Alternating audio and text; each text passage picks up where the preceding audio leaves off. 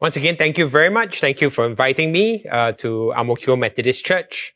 Uh, it's my great privilege and joy to be able to come and share with us the Lord's Word uh, today, this morning.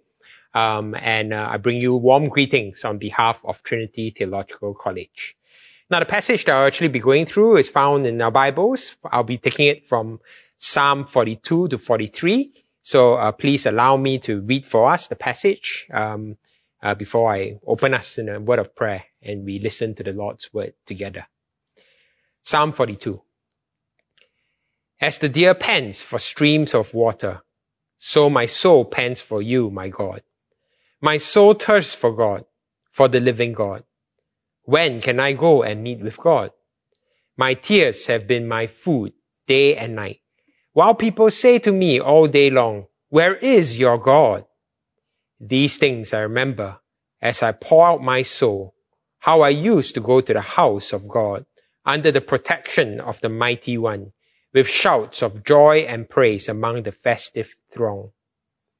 Why, my soul, are you downcast? Why so disturbed within me? Put your hope in God, for I will yet praise him, my Savior and my God. My soul is downcast within me. Therefore I will remember you from the land of the Jordan, the heights of Hermon, from Mount Mizar, deep calls to deep in the roar of your waterfalls. All your waves and breakers have swept over me. By day the Lord directs his love. At night his song is with me, a prayer to the God of my life. I say to God my rock, why have you forgotten me? Why must I go about mourning, oppressed by the enemy? My bones suffer mortal agony as my foes taunt me, saying to me all day long, Where is your God? Why, my soul, are you downcast? Why so disturbed within me? Put your hope in God, for I will yet praise him, my Savior and my God. Psalm 43 Vindicate me, my God, and plead my cause against an unfaithful nation Rescue me from those who are deceitful and wicked. You are God, my stronghold. Why have you rejected me? Why must I go about mourning, oppressed by the enemy? Send me your light and your faithful care. Let them lead me. Let them bring me to your holy mountain, to the place where you dwell. Then I will go to the altar of God, to God my joy and my delight. I will praise you with the lyre, O God, my God. Why, my soul, are you downcast? Why so disturbed within me? Put your hope in God, for I will yet praise him, my Savior and my God. Please join me in prayer as we come and listen to the Lord's word. Lord, we pray that as we come and as we humble ourselves before you to listen to your word, please may the words found on my lips and the meditation in our hearts be right and pleasing before you. Thank you and pray this in Jesus' name. Amen. Now, like some of us here, I had the privilege of growing up in a Christian family. So I was exposed to church and church culture at a very young age. And really, growing up in a church culture, one thing that I intuitively came to learn uh, was that there are certain illegitimate and inappropriate feelings that I should not have as a Christian. And one of them was this. As a Christian, I should not be feeling down or depressed or downcast. Put simply, not okay. In other words, it was intuitively impressed upon me that it's not okay to not feel okay. After all, feeling downcast is what people in the world feel. People who do not have Jesus and have no hope they are the ones who would feel downcast. But for us who know the Lord and have Jesus, of all people, we should not feel downcast. And this was really further reinforced by songs that were drummed into my head from uh, Sunday school. You know that one? I've got the joy, joy, joy, joy down in my heart. Where? Down in my heart. Where? Down in my heart. I've got the joy, joy, joy, joy down in my heart down in my heart to stay. And the song goes on with different lines, including this one. And if the devil doesn't like it, he can sit on attack. Ouch, right? It's as if to say that the devil who brings sadness and this feeling of downcastness can stay out of the picture because as believers, we have joy that is deep down in our hearts. Now, it's a good song. Uh, please don't get me wrong, especially all the Sunday school and children's church teachers out there. It's a good song. And there is a certain truth to this song. But with songs like this that were drummed into my head, I grew up thinking that as God's child, I should constantly feel and carry around with me this joyful triumphalism. And feeling not okay is an illegitimate and inappropriate feeling to have as a Christian. Read Psalm 42 and 43. And one thing that you and I cannot miss is that the psalmist was feeling downcast. Even the most superficial and quick reading of Psalm 42 and 43 will reveal to us that the psalmist was not feeling okay. Downcast enough to allow this constant refrain to occur throughout both psalms, most likely written together as one collective piece by the same psalmist. And this refrain can be found in verse 5. Why are you downcast, O my soul? Why so disturbed within me? Put your hope in God, for I will yet praise Him my Savior and my God. Now this refrain happens at Psalm 42 verse 5, Psalm 42 verse 11, and Psalm 43 verse 5. And in that way, I think it roughly divides these two, two Psalms into three equal parts. If there's one thing that we can learn from this refrain, the psalmist was downcast. And in the midst of the psalmist feeling this way, he tells himself to hope in God. Now, this phrase, hope in God, is in the imperative mood. Meaning that the, the psalmist is like trying to psych himself. He's psyching himself up, yeah? or even commanding himself to hope in God. And he's telling himself, you can do this because God is your savior and your God. And the psalmist psychs himself to remember that there is therefore reason for hope and praise. Now, a closer look at the three sections will show us why the psalmist is feeling downcast. So firstly, the psalmist is downcast because he longs to worship God. Psalm 42 verse 1 to 5. The first five verses of Psalm 42 show us clearly that the psalmist longs for God and misses God's presence. How much? Enough for the first words of this psalm to be etched in the opening lines of another beautiful song, isn't it, that we sing very often.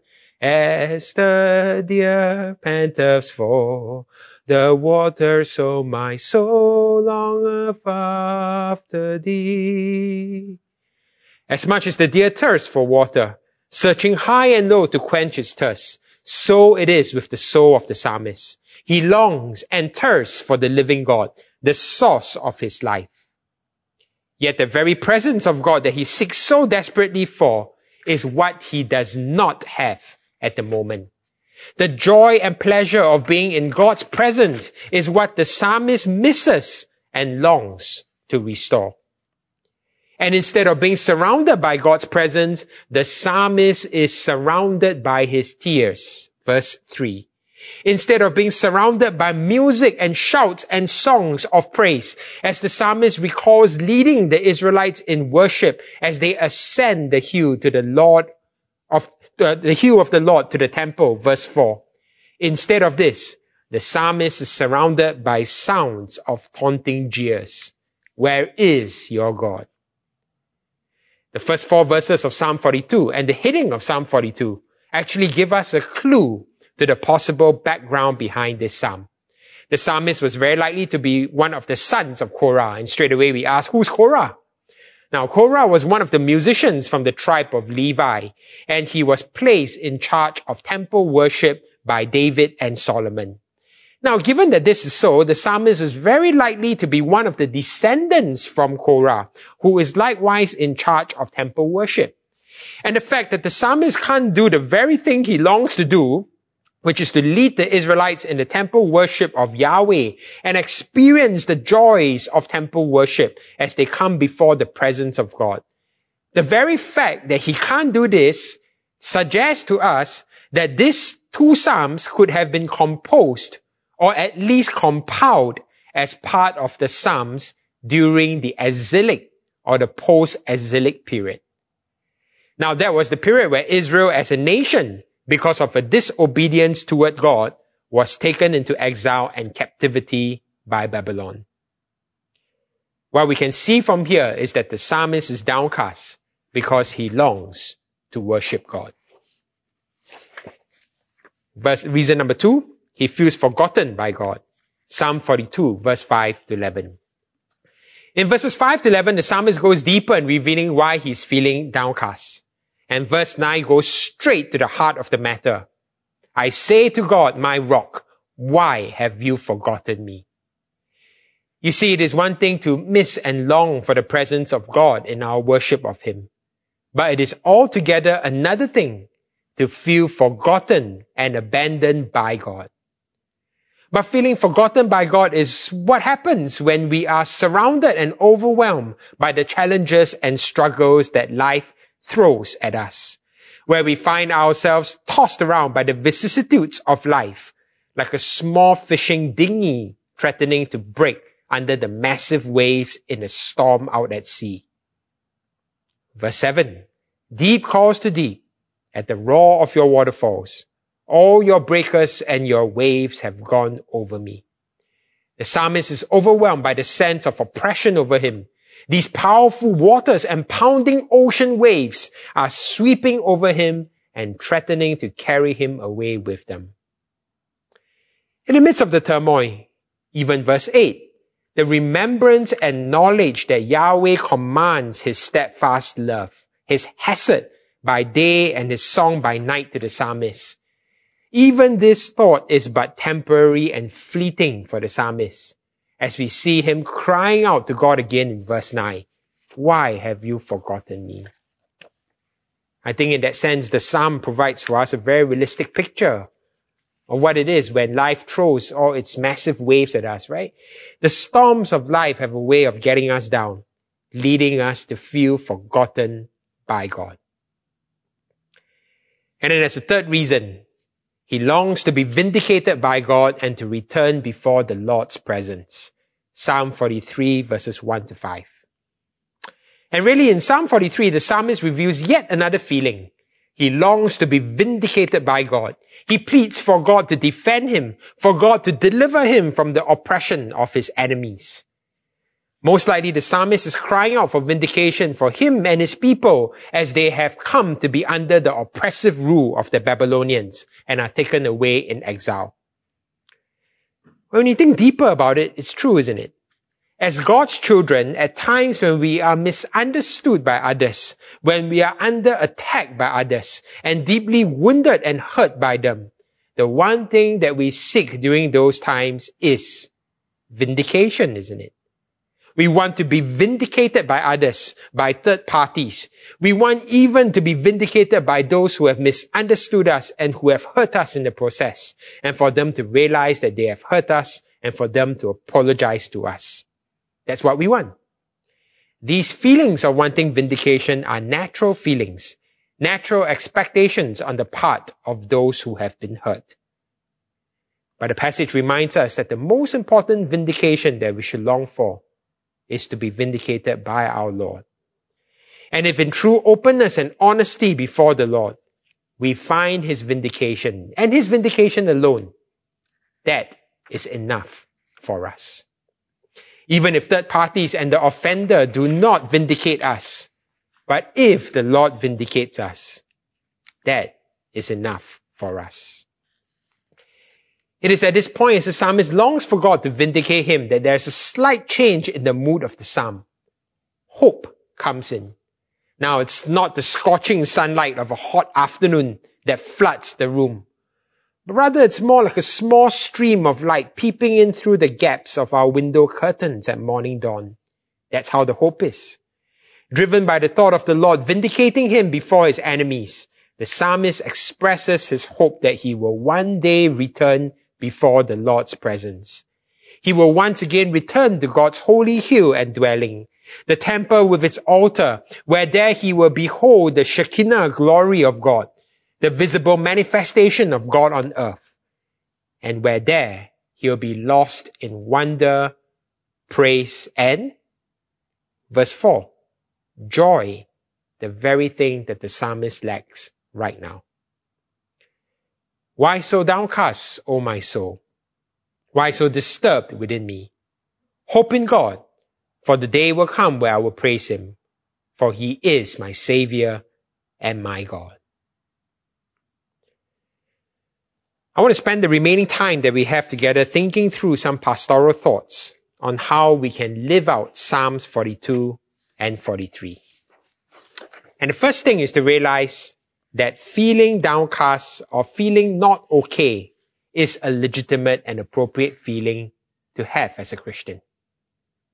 If Psalms 42 and 43 is scripture, and it is, and if scripture is the living words of God, and it is, and if scripture as the living words of God means that this is what God wants to say to us today, and it is, then we can say that what scripture says is equal to what God says. More specifically, what the psalmist in Psalm 42 and 43 says in the way he says it.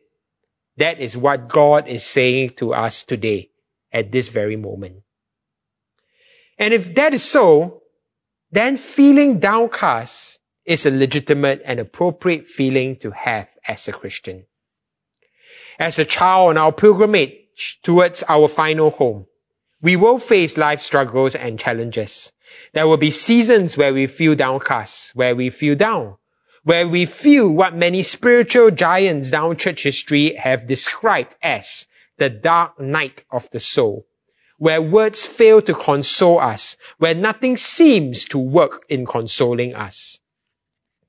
During those moments, I want to say to us, no, in fact, it's more of what God wants to say to us through the psalmist. It's okay to not feel okay. It's okay to feel this way, to struggle with feeling down. See, God is not going to look at us and say, Edmund, why do you have this depressed look, this despondent manner before me? You should instead be exuberant with joy. Popular Christian thinking, our churchy culture might say that to us, but God is not going to say that to us. Extending this out a little bit further, what about extended periods of feeling downcast? What about what has now been established medically as clinical depression, where extended and prolonged periods of worsening sadness and feeling downcast happens because of a medical malfunctioning of our brains and our minds? In the same light, I believe that as God's people, we need to dispel myths that say that the Christian will never ever be, be clinically depressed. Myths that go that the Christian is so protected by the joy of the Lord that he or she should never experience clinical depression.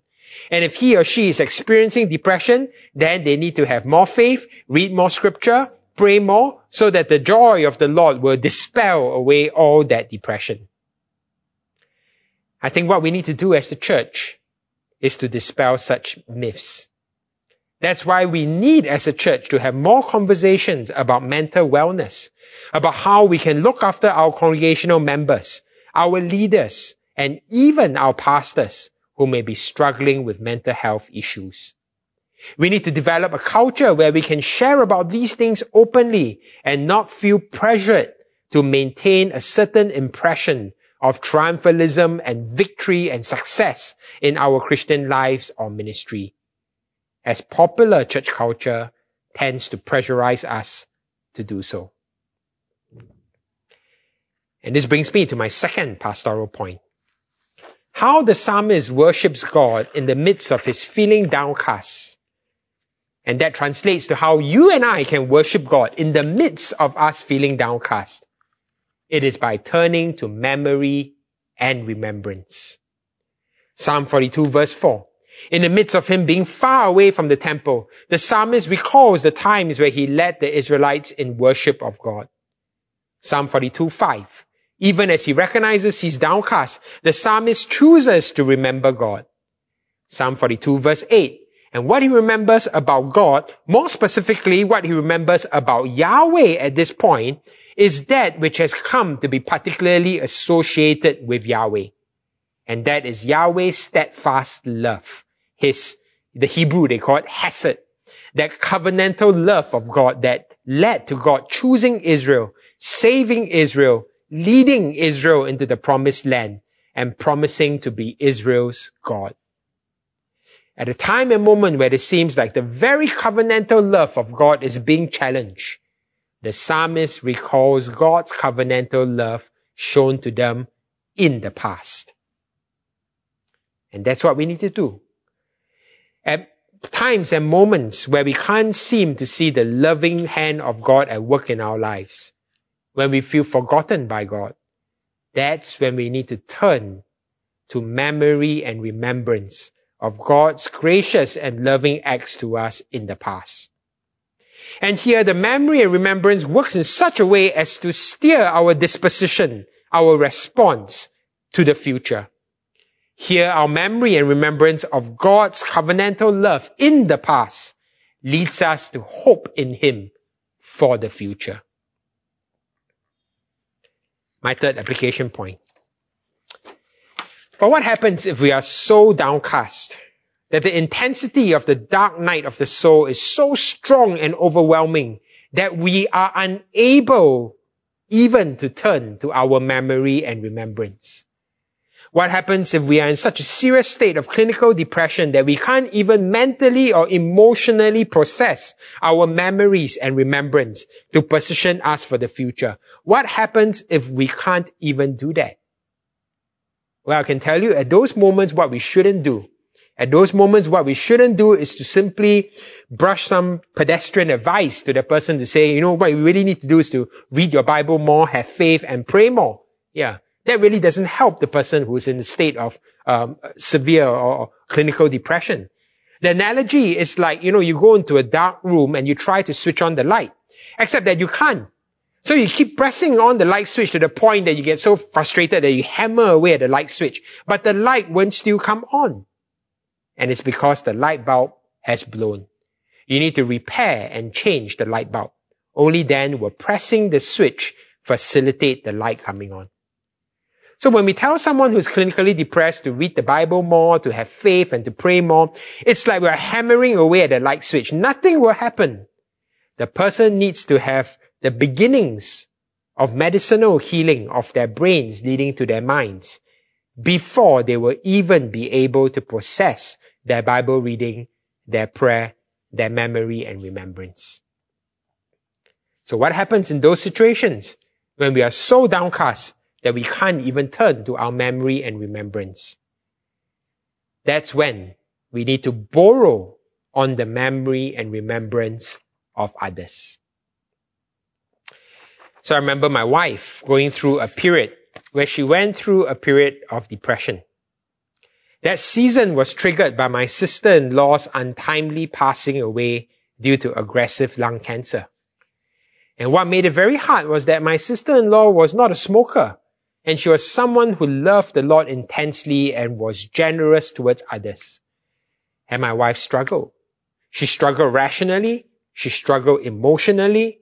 How could you, God, take away my sister in this manner? And for a period, she struggled to go to church. She struggled to worship God. She struggled to open her mouth to sing songs of praises to Him. She just couldn't. I remember encouraging her to continue to go to church. I told her, I said, it's okay. It's okay. If you can't sing, you don't have to sing. If you can't listen to the sermon and you need to walk out, just do so. But just try to be there. And the reason for that? Let us, let your Christian brothers and sisters sing for you. Let others speak the word of God when you can. Let others pray to God when you can. Allow yourself to borrow the memory and remembrance of others. And all this time, the one prayer that I kept praying for my wife at that point was Psalm 73 verses 21 to 24. Allow me to read it for us. When my soul was embittered, when I was pricked in heart, I was brutish and ignorant. I was like a beast toward you. Nevertheless, I'm continually with you. You hold my right hand. You guide me with your counsel. And afterward, you will receive me to glory. I kept praying this prayer for my wife, that in the very midst of her raging spiritually and emotionally, that God would be with her, that God would hold her right hand, guide her with his counsel, and lead her in his time to behold his glory. In times where we are so downcast that we can't even pray for ourselves, that is when we need to borrow on the prayers of others. Praise God that in due time the Lord brought healing to my wife by giving her the comfort that came from her picturing. And in fact, one might even say that it was through a vision that came to her in her dreams one evening. My wife was sleeping and in her dream she pictured her sister being with the Lord, beholding his glory and experiencing the full measure of his love and grace, free from all her sister's pain and suffering.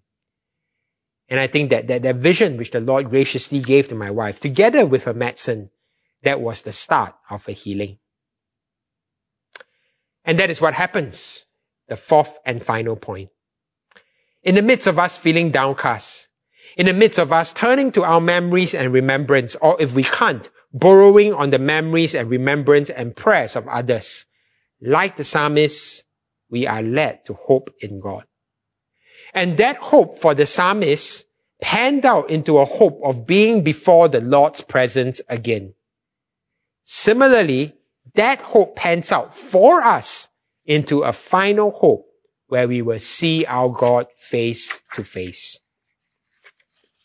Where we will behold His glory, the glory of God in the face of Jesus Christ. Now, the Christian tradition always had a name for this final vision of God. They call it the beatific vision. Put simply, the beatific vision is the climax the consummation of that which we have begun to do now. That is the beholding of God's glory. Under the, the uh, giant Thomas Aquinas, the beatific vision was conceived largely as a form of intellectual seeing, that we shall know God completely as we know only in part now. And this perfected and completed knowing of God served as the beatific vision for Aquinas. It was really more in the hands of the British Puritan John Owen that the beatific vision came to be reformed. For Owen, the beatific vision is the beholding of the glory of God. And Owen saw that to behold the glory of God is to behold it in the person of Jesus Christ, the one who is fully divine as well as fully human. This beholding of Jesus Christ, fully God, fully man, can only be acknowledged by faith now but will one day be apprehended in its fullness in eternity. The beatific vision for Owen came to be not just about intellectual apprehension, the way it was for Aquinas, but it involves actual physical seeing and beholding. And it is actual physical seeing because the one whom we see at the center of the beatific vision is none other than the Lord Jesus Christ himself in his ascended and glorified humanity. Owen says this, and allow me to read from him. The body as glorified with its senses shall have its use and place at the beatific vision. After we are clothed again with our flesh, we shall see our Redeemer with our eyes. Then Christ himself in his own person, with all his glory, shall be continually with us. As a man sees his neighbor when they stand and converse together face to face, so shall we see the Lord Jesus Christ in his glory. Isn't that beautiful? Don't you and I long for the day where we can stand and converse with our Lord face to face as we do with our friends and with each other? It is this final beholding the glory of God in the glory of Jesus Christ that forms the final hope for us when we are downcast. It will be this hope that sustains us and that eventually sees us through the time where we are downcast, dark and prolonged as the night might be. Why so downcast, O my soul? Why so disturbed within me? Hope in God for the day will come where I will praise him and see him face to face. For he is my savior and my God. Let us pray.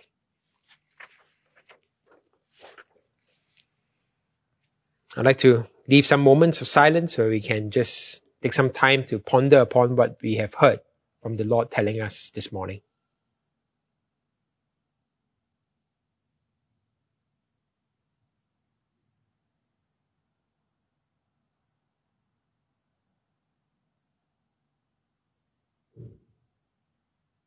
We thank you and praise you, Heavenly Father, that your word to us is real, that your word to us speaks to us in the various situations that we might find ourselves in. And oh Lord, you know us far better than we know ourselves. You know the kind of stress that we or our friends or our loved ones have gone through, um, and the whole world has gone through in the midst of the pandemic. And you know the stresses that have come upon us and uh, the kind of impact that it has on, on our mental health. And Lord, we thank you for your word today, your word that tells us, that assures us that it's okay to not feel okay, that we can come honest before you, that as we come, we can, we can recognize that this is, uh, uh, a legitimate feeling to have as we come before you honestly. And more than that, that we can turn to our memory and our remembrance, or even when we can't even do that, that we can rely on the memory and remembrance of others. And all this time, you are leading us towards that great vision, that great day where we will see our Lord face to face. To that day we long for, O Lord, and we pray that you may continue to sustain us uh, in this journey as we head towards that final day.